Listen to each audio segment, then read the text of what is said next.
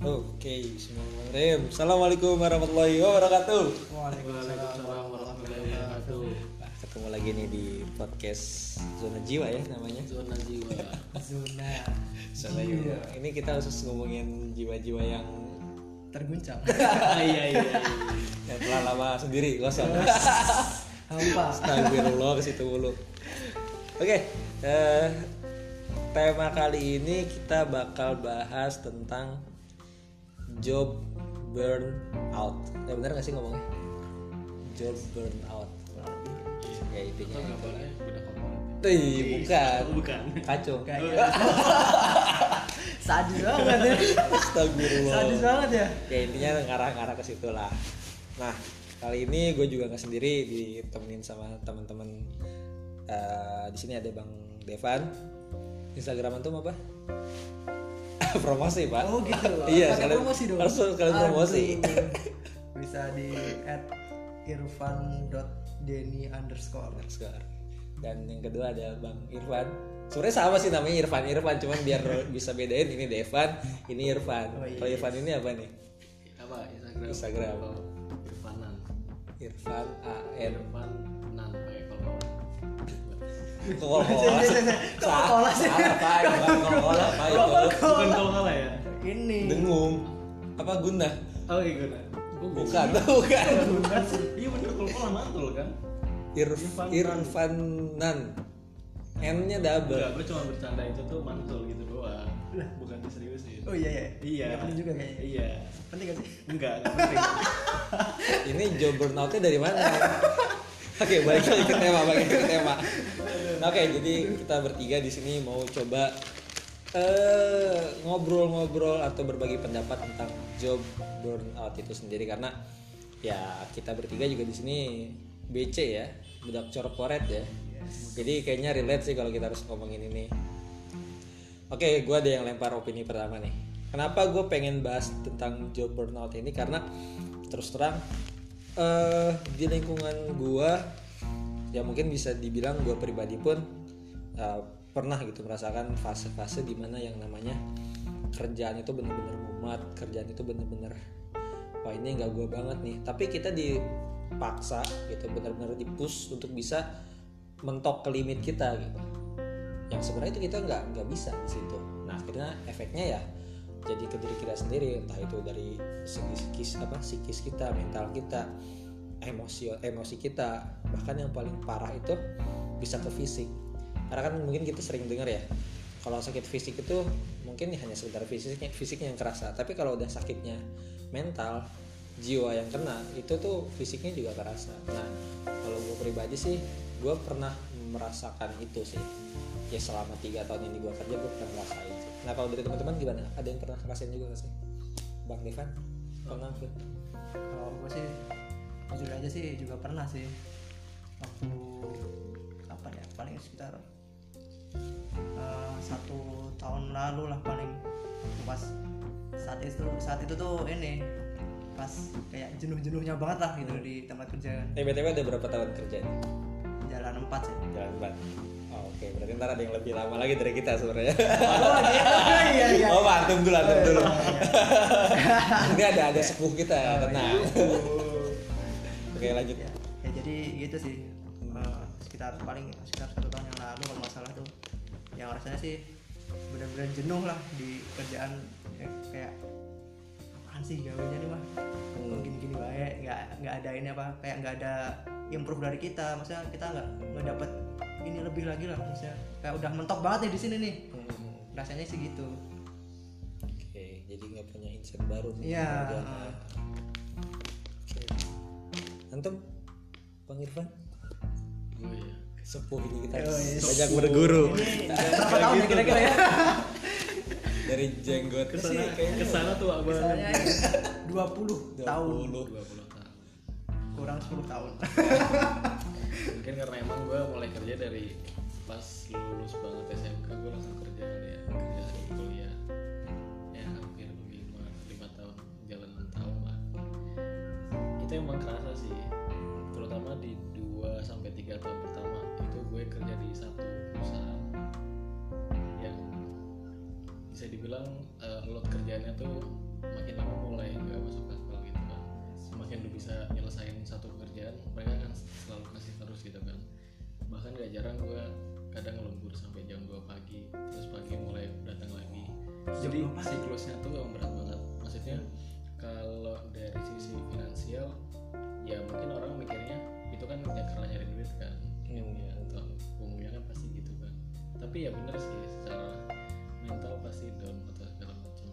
Tapi makin kesini mulai makin menyesuaikan sih. Maksudnya menyesuaikan tuh kayak pas di tahun ketiga tuh gue mulai memberanikan diri buat cabut. Dalam artian gue cari tempat baru.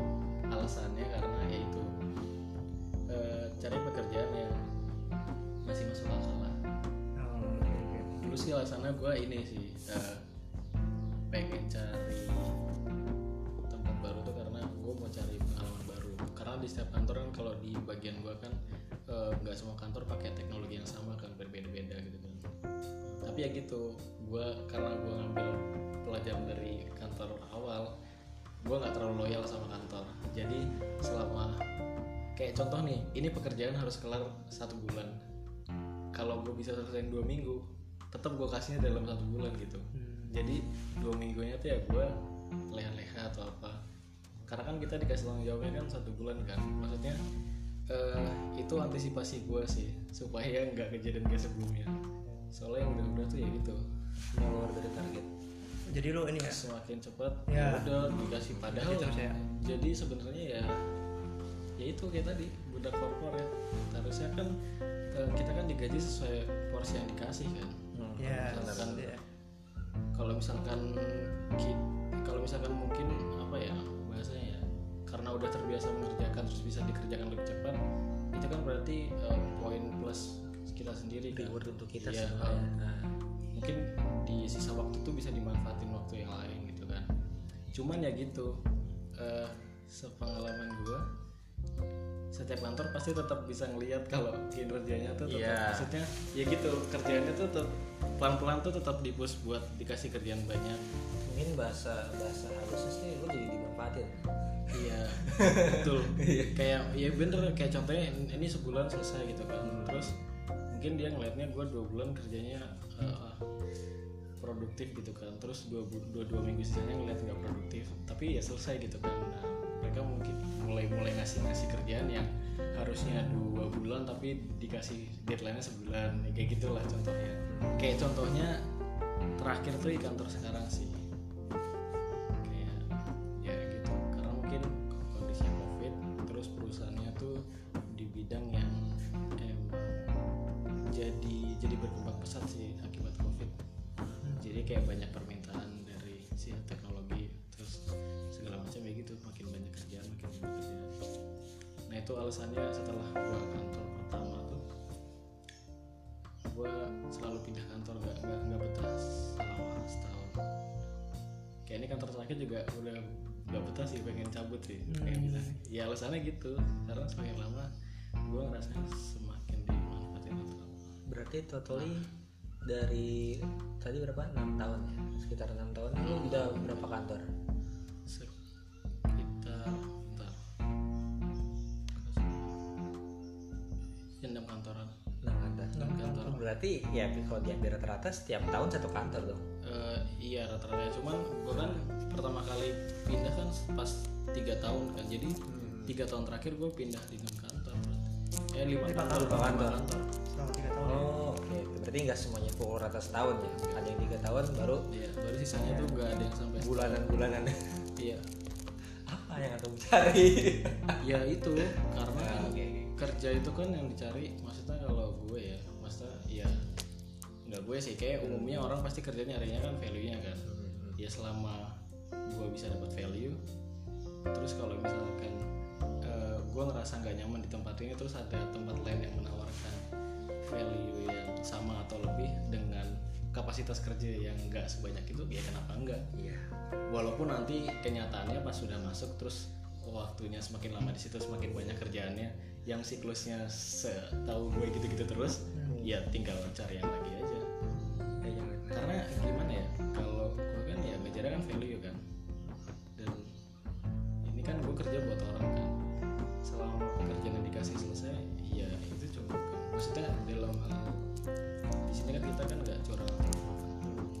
tanggung jawab lah ya. Kecuali kalau misalkan ada bisnis sendiri gitu. Nah terus gue mati-matian di situ, yang dalam artian gue lompat segala macam. Ya itu kan karena buat diri sendiri kan. Itu beda hal sih. Soalnya kalau begitu ya benar sih nyerangnya ke mental. Nah biasanya karena gue ada sering yang lembur-lembur gitu, gue tuh ngakalinnya lebih ke ini sih, jam tidur. Jam tidurnya tuh cukup. Kayak contoh kalau misalkan lembur bisa, kan gue biasanya mulai kerja tuh dari jam 8 jam 9 pagi kan. Itu kalau di kantor. Kalau kayak covid sekarang sih gue dari subuh udah mulai. Jadi ya gitu, nyelesain kerjaannya secepat mungkin biar punya waktu rebahan lah. Rebahan tetap prioritas, itu prioritas. Tapi ada satu menarik yang gue garis bawahin itu, bahwa gokil 6 tahun itu 6 kantor, dan asumsi ya kalau kita pukul rata berarti setahun itu satu kantor, walaupun tadi realnya ada yang 3 tahun terus sisanya jangka per bulan, berarti loyalitas antum dipertanyakan dong. Iya. Terus terang setelah gue kenal satu perusahaan awal tuh, gue ngerasa gue nggak perlu loyal. Iya, maksudnya buat apa gitu sih? Ya nggak tahu ya, kalau gue mikirnya karena gue kerja buat orang sih. Kecuali kalau gue kerja buat diri gue sendiri, nggak apa-apa loyal gitu kan. Karena ya sepengalaman gue nggak semua kantor loyal sama gue. Jadi buat apa? Iya. Karena ya itu kan tujuannya kan kita kan nyari value-nya supaya kita bisa memenuhi kebutuhan kita kan, selama itu cukup. Kalau misalkan gue paksain di situ terus gue jadi nggak punya waktu buat hal lain kan, waktu kan banyak kan buat ketemu keluarga, jadi nggak cuma buat keluarga. Tapi menarik nih, maksudnya antum dengan ketidakloyalan antum pun mengalami kan job berkontinui kan. Nah kalau gue pribadi jujur ini kebalikan dari gue sih. Kalau gue memang dari awal tipikal orang yang mungkin mengazamkan diri ya, atau mengikrarkan diri dalam artian oke, kalau gue udah memang dipakai di tempat ini ya gue bakal loyal sama tempat ini. Itu prinsip gue dari awal. Makanya sebenarnya kalau ditanya kapan gue ngalamin masa job burnout ini, ya sekitar setahun ke belakang sih. Jadi dari gue awal masuk itu gue 2 tahun kan kerja. Kenapa gue gak ngalamin fase ini, karena dalam jangka 2 tahun itu ada target-target yang gue pengen capai. Dan ya sebenarnya alhamdulillah selama 2 tahun itu adalah beberapa target yang bisa gue capai. Kayak misalkan gue pindah ke bagian ini gitu. Jadi gue udah selesai di bagian ini, gue udah tahu dalam segala macam, gue belajar pindah ke bagian ini. Terus gue juga ikut sertakan di event apa gitu. Misalkan akan sering-sering ada event gitu kan, ikut event ini, event itu. Dan gue memang niatnya di situ belajar gitu, walaupun emang gue kadang nyari hadiahnya juga sih. Thailand gak jadi gue. Gagal gitu, tapi yaudah sama-sama tau lah ya. Oh, bener gue pernah ikut itu. Dilanjut. Nah tapi ya bukannya gue gak bersyukur juga ya, tapi setelah 2 tahun itu taruhlah gue didapetin target-target yang pengen gue capai. Nah jalan masuk ke tahun ketiga, justru di situ tuh gue merasa yang bener-bener stuck itu. Gue udah nggak tahu lagi dari sini harus kemana, terus apalagi yang harus bisa gue pelajari ya, karena gue ngerasa kesempatan gue tuh udah nggak ada lagi itu. Karena itu udah ada anak baru lagi yang masuk, yang coba masuk ke apa yang gue kerjakan waktu dulu gitu. Dan gue ngerasa untuk tingkatan gue sekarang ini nggak bisa maju lagi nih. Akhirnya anggaplah berjalan setahun ya seperti itu siklusnya. Datang kerja, pulang, kadang lembur, nggak ada waktu buat kadang weekend juga lembur kan. Full setahun seperti itu. Gue nggak ikut event apa-apa, ditambah covid sekarang. Dan di tempat kerja pun gue nggak pindah kemana-mana di bagian itu. Nah itu gue bener-bener rasa iya bukan sampah sih, tapi emang sampah gitu. Astagfirullah. Monoton gitu ya. Monoton banget gitu. Ya gue pribadi ya kadang menjudge ke diri gue sendiri, wah gue gak berguna dong jadi manusia kalau kayak gini. Karena ya balik lagi kan fitrah kita sebagai manusia tuh potensi kita banyak loh. Tapi kok menyerah dengan keadaan seperti ini. Nah gue sih ngerasanya tuh setahun belakang ini, wah ini ada yang gak beres dengan siklus kerja gue sekarang dan apa yang gue kerjakan sekarang. Nah tapi menariknya yang tadi Bang Irfan bilang, dia tidak loyal gue kenapa bertahan tuh karena gue punya prinsip loyalitas. Yeah. Ya, tapi dengan loyalitas gue pun gue ngerasain fase ini kan. Bang Irfan dengan ketidakloyalitasan dia pun merasakan yang sama. Berarti kan memang loyalitas ini pertama itu bukan kuncinya kan. Yeah. Ya. Kalau antum punya insight lain mungkin? Kalau saya mah sama kayak antum. Jatuhnya. Jatuh sama kayak antum. Jangan-jangan kita kantor sama. Bos kita sama juga. Tapi beda sih kalau bos mah. Karena kantor kita beda. Tapi sama sih, kurang lebih sama. Saya kan ya emang dari awal sampai sekarang pun kan di PT yang sama, terus ngerjainnya kan juga ya itu doang gitu. Jadi ya kalau udah misalnya udah selesai sama misalnya udah paham satu alat atau apa gitu kan, jadinya mau tambah lagi tapi tambah apa ya, misalnya udah di satu alat udah, terus alat lain udah, terus mau ngapain gitu, jadinya kayak mau up lagi tapi kayak kepentok jadinya jatuhnya. Itu sih kalau gue. Ada yang paling dua sih sebenarnya, hal yang paling tiga itu soal berasa itu. Iya, walaupun oke, kita memang secara kasar kita menjual waktu kita untuk perusahaan kan, untuk tempat kita bekerja. Taruhlah ada yang 8 jam atau 9 jam. Tapi maksudnya kan secara kontrak tertulis ya seperti itu 9 jam. Tapi kadang ada situasi yang kita tuh dipaksa untuk bekerja lebih, tapi kita nggak punya kuasa untuk menolak atau mengambil. Mungkin pernah ngerasain lah. Itu kalau itu mungkin secara job desk. Gue juga sama secara schedule bulanan kan. Oh ini masih ada nih kerjaan gue. Walaupun secara ya tadi gue bilang tadi 9 jam itu udah kelar, gue udah hatam itu. Tapi kok dipaksa seolah-olah gue harus ngerjain ini. Itu kan bener-bener kita nggak merdeka atas diri kita sendiri kan. Waktu kita nggak ada. Nah kalau dari gue sih pertama itu yang ngeberatin gue. Terus kedua nggak bisa dipungkiri lingkungan lah ya. Kadang di lingkungan seperti itu kan kita nggak bisa milih-milih kita mau bergaul dengan siapa, dengan orang yang seperti apa, karena secara nggak langsung kita ditempatkan di situ ya, kiri kanan kita akan orang-orang itu terus.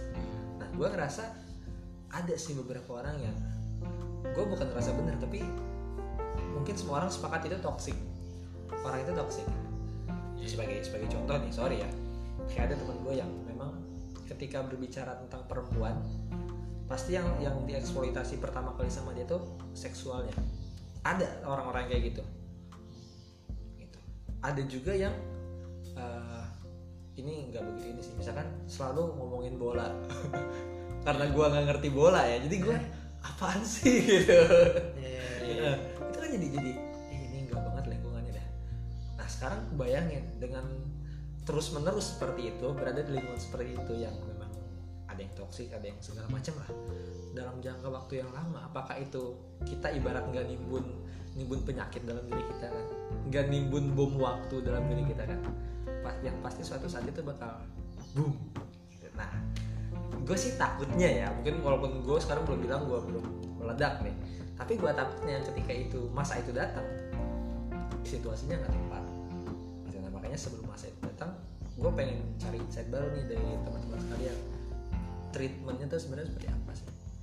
Kalau anda, Bang Irfan, gimana ada insight lain nggak? Apa ya?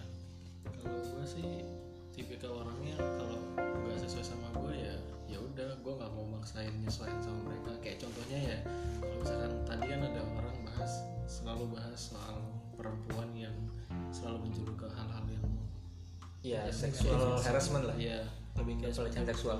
Gue tipikal orangnya ya udah sih, bodo amat sih, gue nggak mau ikut campur, kayak ya udah jauh aja. Gue ngikut sama lingkungan yang sesuai sama gue, karena dari situ kalau misalkan harus dipaksa buat ngebaur tanpa ngefilter ya dampaknya kan ke diri sendiri kan. Tapi kalau misalkan kita mulai gue pribadi mulai ngebatasin mana yang harusnya gue ikutin, mana yang harusnya enggak, dari situ justru orang-orang secara otomatis filter juga ke gue, mana yang, karena dari situ kan pasti tahu karakter gue tuh, gue nggak bisa ngobrol soal yang kayak tadi mungkin contohnya, atau mungkin kalau misalkan gue senangnya bahas soal teknologi, pasti orang-orang yang senang bahas itu juga pasti tertarik buat ngobrol sama gue kayak gitu sih. Jadi jadi filter sendiri sih secara nggak langsung memfilter orang-orang juga kan.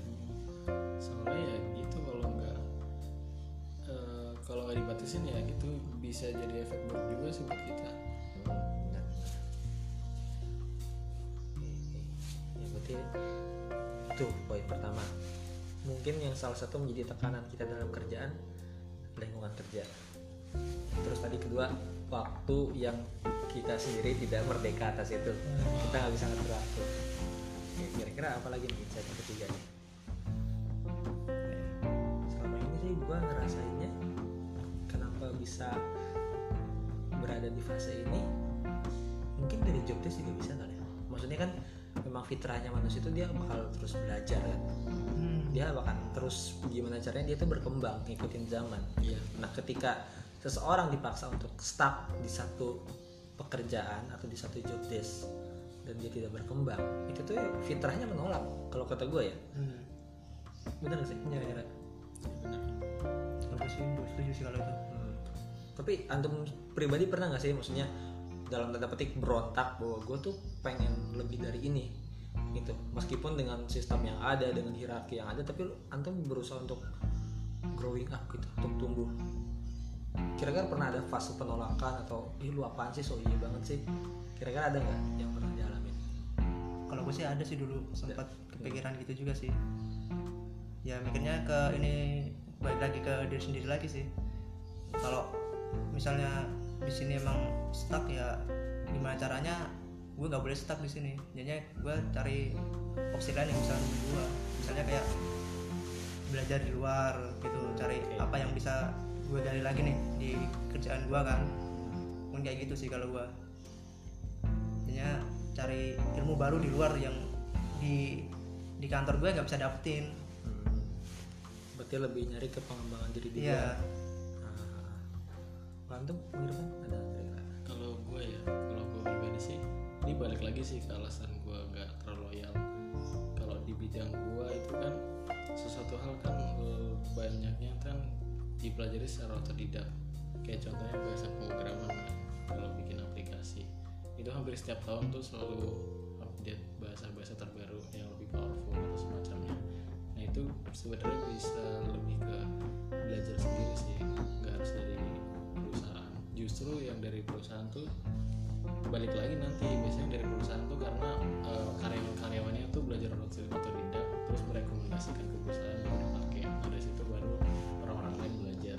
Sebenarnya siklusnya kayak gitu, jadi nggak harus ke perusahaan. Kalau berontak, gue berontaknya bukan tipikal yang nggak mau ngikutin peraturan gitu sih, tapi lebih ke apa ya, anak muda kan kepo kan, penasaran kan. Kayak contohnya dulu tuh ya gitu, tahun pertama kerja di perusahaan pertama kali itu yang sampai 3 tahun ya gitu, penasarannya ini kan kerjaan kan gue bisa kerja di mana aja kan, kenapa nggak bisa gue cari kerjaan yang istilahnya kalau misalkan bikin aplikasi terus harus ke vendor itu kan terlalu besar kan, mungkin biaya terlalu mahal. Kalau misalkan langsung ke orangnya mungkin dari segi biaya lebih murah, tapi secara value per orangnya kan bisa lebih besar kan. Nah gue cari dulu, gue belajar di situ sih, cuman gue tetap bekerja sebagai karyawan. Alasannya kan ya karena kan gue butuh belajar banyak hal kan, mulai dari strukturnya organisasi, struktur perusahaan dan ya semacamnya. Tapi di sisi lain gue punya side job yang ya gitu, gue belajar buat mulai bisnis yang gak harus punya kantor. Kalau di bidang gue kan ya gitu kan, gak harus punya kantor karena kan kerja bisa di mana aja, kayak gitu sih. Mungkin lebih ke mungkin ya qadarullah bidang gue nggak terlalu banyak terlibat di tempat kali ya, jadi lebih fleksibel aja sih. Karena ya gue ya gitu, gue nggak terlalu loyal sih sebenarnya sama kantor tuh, karena mungkin ya ngerasanya ini kali, karena ya banyak orang yang butuhin kali ya, jadi ngerasanya ya udahlah gitu. Mungkin kalau gue bisa nangkap juga, antum nggak perlu company pun bisa asalkan punya relasi. Iya betul. Nah, ketika antum punya relasi yang kuat dan memang di tracknya gitu, antum nggak perlu punya label apapun, company apapun bisa kan. Iya. Okay. Tapi gue punya insight yang menarik nih. Kalau gue pribadi ya karena kombinasinya untuk levelan ini lah ya, manajemen ke atas tuh orang-orang tua semua kan. Ya gitu, yang memang secara pemikiran pasti beda dengan anak muda. Nah, jadi gue pernah tuh ketika gue pengen coba deh bertumbuh deh, gue pengen naikin lagi skill gue berteman sama divisi ini, divisi itu gitu, gue sok-sokan nimbrung sama manajemen, gue belajar ngolah data segala macam, walaupun itu bukan job desk-nya gue ya, tapi ya balik lagi sih pandangan orang tuh sinis banget kayaknya, apaan sih lu bocah, apaan sih so banget pengen kelihatan gitu. Padahal ya balik lagi, kalau gue pribadi fitrah orang itu ya belajar gitu, nggak bisa ditahan, selalu pengen berkembang. Justru ya ketika kita dipendam di satu posisi, ya itu sama aja kayak kita mendebur waktu sebenarnya. Makanya kalau gue bukan analisa mas ya, kalau gue lihat-lihat lah ya, ada kadang bos tuh yang wah nih orang kenapa sih nggak bisa diatur, susah banget segala macam. Ya sebenarnya menurut gue ya kita nggak bisa nyalahin sudut pandang dari dia doang kan. Oh iya dia salah kayak gitu, pasti ada sesuatu yang menyebabkan orang bisa seperti itu. Kita runut lagi ke belakang, oh ternyata memang dia minta ini tidak dipenuhi, dia pengen ini tidak, perusahaan tidak bersedia untuk memfasilitasi. Ya akhirnya sama aja kayak menunggu waktu gitu. Menurut gue memang ya seiring waktu sih orang-orang yang berpikiran dengan cara kolonial seperti itu ya akan tergerus dengan sendirinya sih, akan terganti dengan anak-anak muda yang secara pemikiran lebih fresh. Nah balik lagi ke masalah gue tadi ya gitu, ketika gue coba pengen belajar pasti selalu ada tanggapan sinis, pasti selalu ada yang entah itu menyikut, entah itu memandang sebelah mata, atau bahkan istilahnya apa ya, ngejelek-jelekin kita di atasan itu. Apa ya? Bahasa halusnya cepu apa ya? Oh, nah, cepu gitu. Lagi. Nah, itu sih. Walaupun niatnya memang bukan untuk menjilat, tapi ya untuk berkembang gitu. Akhirnya ya kalau bisa gue masukin ke poin yang ketiga sih, ini tentang apa ya? Job desk mungkin ya. Job desk yang jelas dan harus membuat kita berkembang juga. Ya. Menurut gue sih 3 poin paling penting yang bisa mengakibatkan seseorang ini kena job burnout itu ya 3 tadi. Pertama, ketika waktu dia dikekang, ketika waktu dia tidak sesuai dengan perjanjian di awal. Terus kedua apa sih? Gue lupa. Sama Mas Deni. Sama gue ya bang? Enggak, tadi pertama ntar gue juga saking asiknya. Iya bener, ini curhat sih, ini curhat. Jadi kan waktu kita yang tidak kita kendalikan sendiri. Terus kedua gue lupa sih, coba gue juga lupa. Ingat udah ditulis ya. Ini notulennya siapa ya? Gue sih, cuman pulpennya nggak ada. Yaudah, pertama itu waktu kita yang tersita, terus kedua oke, kita lupa, tapi itu penting sih. Yang ketiga tadi, ada orang yang ngerasa tertekan karena job desk yang gak jelas, tapi ada juga orang yang tertekan karena dia tuh nggak dibolehin untuk berkembang. Itu sih yang benar-benar akhirnya dipendam terus-menerus, akhirnya dibiarkan terus-menerus, ya akhirnya bom itu meledaknya apa? Mungkin ya ketika orang itu menyatakan resign dari tempat kerjaan, itu tidak berdampak begitu signifikan untuk karyawan, karena ya perusahaan. Karena perusahaan ketika ada orang yang cabut ya dia tinggal ganti orang baru kan. Tapi justru itu berdampak ke orangnya itu, karyawannya itu, emosinya pasti dia punya dendam sama perusahaannya. Dari segi apa namanya mentalnya pasti kena juga, dia ada mungkin bisa sampai traumatis efeknya. Terus yang ketiga fisik gitu. Bahkan gue pernah baca bahwa kalau kita udah kena fase job burnout ini, tidur 8 jam pun masih terasanya kurang, masih badan tuh capek banget, pegal-pegal banget. Nah, itu tuh bener-bener efeknya kemana-mana sebenarnya. Nah makanya bukannya nggak boleh kerja keras atau loyalitas, tapi di satu sisi kita juga harus mikirin kepentingan diri kita sendiri, karena pertama ya kita bukan robot lah ya. Itu walaupun kita bekerja by system, kita bekerja dengan menjual waktu kita, tapi kita tetap manusia yang harus dipenuhi sisi kemanusiaannya, entah dengan liburan atau bercengkrama dengan keluarga atau mungkin nongkrong lah ya minimal nongki-nongki cantik lah gitu. Atau bahasa gaulnya apa? self appreciation gitu. me time kasih apresiasi buat diri. Hal-hal yang kayak gitu tuh harus kita pertimbangkan, karena ya aset satu-satunya itu ya diri kita ini. Lu punya aset di luar sana sebanyak apapun, tapi kalau lu sakit-sakitan, otak lu nggak jalan, ya sama aja bohong. Justru aset paling penting itu adalah kesehatan diri lu, baik itu sehat mental maupun sehat jiwa. Ya bener ya, kesehatan jiwa ataupun mental itu sih. Nah intinya sih dari obrolan ini kita pengen bilang bahwa ya mungkin setiap orang ngalamin fase ini, sadar atau tidak sadar pasti setiap orang mengalami ini. Nah cuman kita pengen berpesan, jangan lupa untuk bahagia, jangan lupa untuk manjain diri. Dan yang paling penting sih, kenapa kalau gue pribadi ya, kenapa bisa sampai stay di titik ini ya, gue nggak ngeklaim diri gue udah beriman, tapi ya gue berusaha untuk ke situ arahnya. Karena ketika kita udah paham konsep rezeki, ketika kita sudah punya keimanan yang kokoh sama Allah, bahwa kita tahu rezeki itu minallah, rezeki itu datangnya dari Allah, maka ya apa yang harus kita takutin? Kalau misalkan kita takut sama bos kita karena dia yang gaji kita, ya Allah tuh yang punya langit dan bumi gitu. Kenapa harus ngikutin orang yang salah, sedangkan kita punya Rob yang punya semuanya. Nah, makanya yang penting ya, yang paling penting itu sebenarnya bukan uangnya ataupun bukan fasilitasnya, tapi yang paling penting tuh ini ada pahalanya nggak buat kita. Pekerjaan ini tuh bernilai ibadah nggak di mata Allah. Kalau misalkan itu bukan subhat, kalau subhat berat banget bahasanya.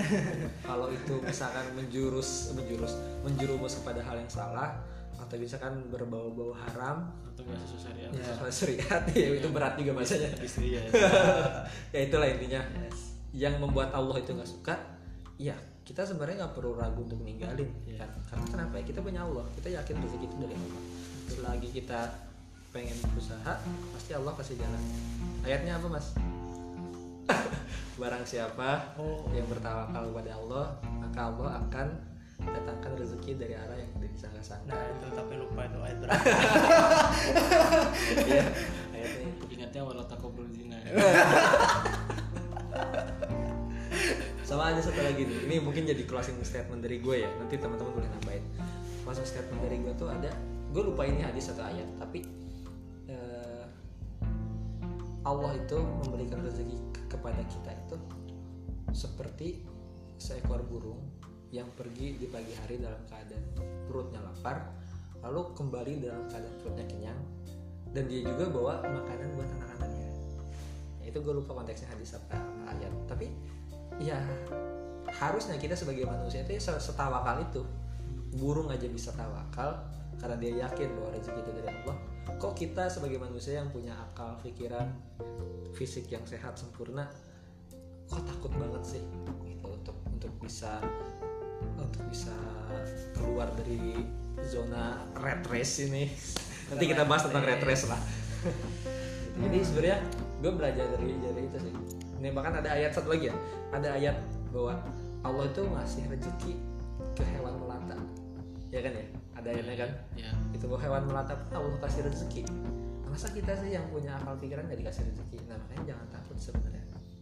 Jadi ketika kita menghadapi sesuatu yang tidak sesuai dengan apa yang kita ingin, bukan gak sesuai kita inginkan, tidak sesuai dengan fitrahnya kita, itu maka ya jangan takut untuk mengambil tindakan, karena kita punya Allah. Allah yang punya rezeki kita. Kalau dari gue gitu sih proses statementnya. Kalau mau diatur rezeki santuy. Antum Bang Irfan, closing statement. Gue. Ya itu tadi. Lu wakilin gue, Pak. Punya opini masing-masing dong. Supaya orang-orang itu gimana caranya tidak terjebak job burnout dan dia yakin bertawakal kepada Allah bahwa rezeki itu dari Allah. Closing statementnya. Rezeki itu kan datangnya kan bukan dari di mana tempat kita kerja kan, dalam artian bos lah yang ngasih kita gaji kan, benar kan masa dari mana rezeki, tapi kan Allah itu kan cuma sebagai perantara kan. Kita bisa aja berikhtiar di tempat lain, tapi intinya tetap aja kan yang ngasih rezeki kan Allah. Gue bingung juga sih. Berarti intinya jangan terpatok di mana kita bekerja. Iya, selagi kita yakin. Soalnya khawatirnya kalau misalkan berpatok di tempat kita kerja itu tempat menghasilkan rezeki, tapi sebenarnya tempat itu nggak hasil syariat, tentunya agak berat sih ya. Karena gue juga nggak pernah ngalamin sih ada satu perusahaan yang bisa dibilang nggak hasil syariat. Tapi kan bukan berarti kalau gue nggak kerja di situ gue nggak dapat rezeki, karena rezeki kan datangnya dari Allah. Cuman ya tempat kerja itu kan cuma tempat sarana, bukan perantara dari Allah juga. Jadi ya al asbab mustahil gitu. Iya, nggak perlu takut sih, asal kita bertawakal semuanya sama yakin kalau rezeki itu datang dari Allah, bukan dari si manusia gitu, bukan dari pekerjaan, bukan dari pekerjaannya. Intinya yakin kalau rezeki dari Allah. Sama pak, kayak gue pak. Ya karena emang itu intinya. Ya. Oke, terakhir antum Bang Devan. Kalau dari gue sih paling coba ambil sudut pandang lain ya. Soalnya kalau menurut gue sih rezeki itu emang nggak melulu soal cuan, nggak melulu soal ini kan, soal duit ya kan. Dari kesehatan kita, kesehatan mental, terus ya apapun lah yang ini mah, yang apa ya, yang kayak kebahagiaan pun juga rezeki juga dari Allah kan. Terus kita bisa ibadah dengan nyaman itu juga rezeki dari Allah kan. Karpet berbulu ini gue nggak beli loh, tapi semalaman gue tidur di sini. Iya kan rezeki gue. Kita ngerasain baru. Iya. Abis unboxing lagi kemarin. Baru nyampe. Iya. Tadi malam nyampe. Yang punyanya tidur di lantai, kita yang pakai. Itu dia kan. Banget kan. Itu salah satu rezeki. Sama rezeki yang paling Masya Allah. Kalau lagi kufur ini ya. Iya. Yes, Masya Allah lah. Ya. Bisa sharing. Ya pokoknya rezeki mah intinya bukan hanya soal cuan, bukan hanya soal uang semata, tapi banyaklah yang bisa kita ini, apa bisa kita apa ya? Ya rasakan dari apa yang sehari-hari kita ini kan alamin. Terus paling ngutip dari satu ayat di surat Al-Baqarah kan, yang Allah tidak akan membebani kita melebihi dari kesanggupan kita. Nah itu ya, mau bagaimanapun ujian yang datang kepada kita, terus pokoknya kita merasa down banget lah. Ya di titik terendah kita, ya kita mesti yakin kita bakal bisa ngelewatin itu gitu, karena udah dijamin sama Allah. Soalnya Allah kan juga udah bilang gitu kan, Allah tidak akan membebani kita melebihi dari kesanggupan kita. Ya alhamdulillah. Sebenarnya sih terbalik ke yakin sama ini sih, sama apa yang sudah Allah firmankan kan. Kalau yang ngejanjiin yang punya segala sesuatunya mah gas aja lah ya. Iya, nggak usah banyak mikir kali ya. Udah orang tua, jelas itu mah orang tua kita ngejanjiin udah lu tong hidup aja, lu jangan khawatir ada emak gitu. Itu kan kita nggak takut. Apalagi yang ngejanjiinnya yang punya langit dan bumi, apa harus kita takutin? Pede aja udah, pede terus. Jadi intinya jangan lembur. Gak jadi budak korporat. Enggak. Tapi bener. Tapi ya kalau itu kan rasanya ketanggung jawab sih. Iya sih. Kalau gue ya tuh tadi bahasnya lebih ke tas kerja. Jadi intinya apapun yang kita kerjakan itu harus ada nilai pahalanya di sisi Allah. Lo mau freelancer, lo mau jadi pekerja korporat, atau lo mau jadi wirausahawan sekalipun, asalkan itu bernilai pahala di sisi Allah, maka ya itulah jalan terbaik. Niatnya diperbaiki ya, supaya nggak sia-sia. Ridha Allah. Karena lebih penting masalah rezeki, malah masalah uang, masalah cuan itu udah Allah jamin. Tapi yang belum Allah jamin adalah surganya kita, yang bisa dibeli sama ridhonya Allah, dan ridha Allah bisa dibeli sama pahala-pahala itu tadi. Aduh, kena banget nih. Itu paling yang bisa kita sampaikan untuk sesi ini. Mungkin nanti kita bakal ngobrol lagi dengan tema yang lain yang lebih seru lagi, yang pastinya bakal nabokin kita pribadi sih sebenarnya. Ini mah ngomongin kita sendiri sih sebenarnya. Iya sih. Gitu aja mungkin. Makasih banyak udah mau dengerin dan saksikan. Stay tune untuk episode yang berikutnya. Thank you. Assalamualaikum warahmatullahi wabarakatuh. Waalaikumsalam warahmatullahi wabarakatuh.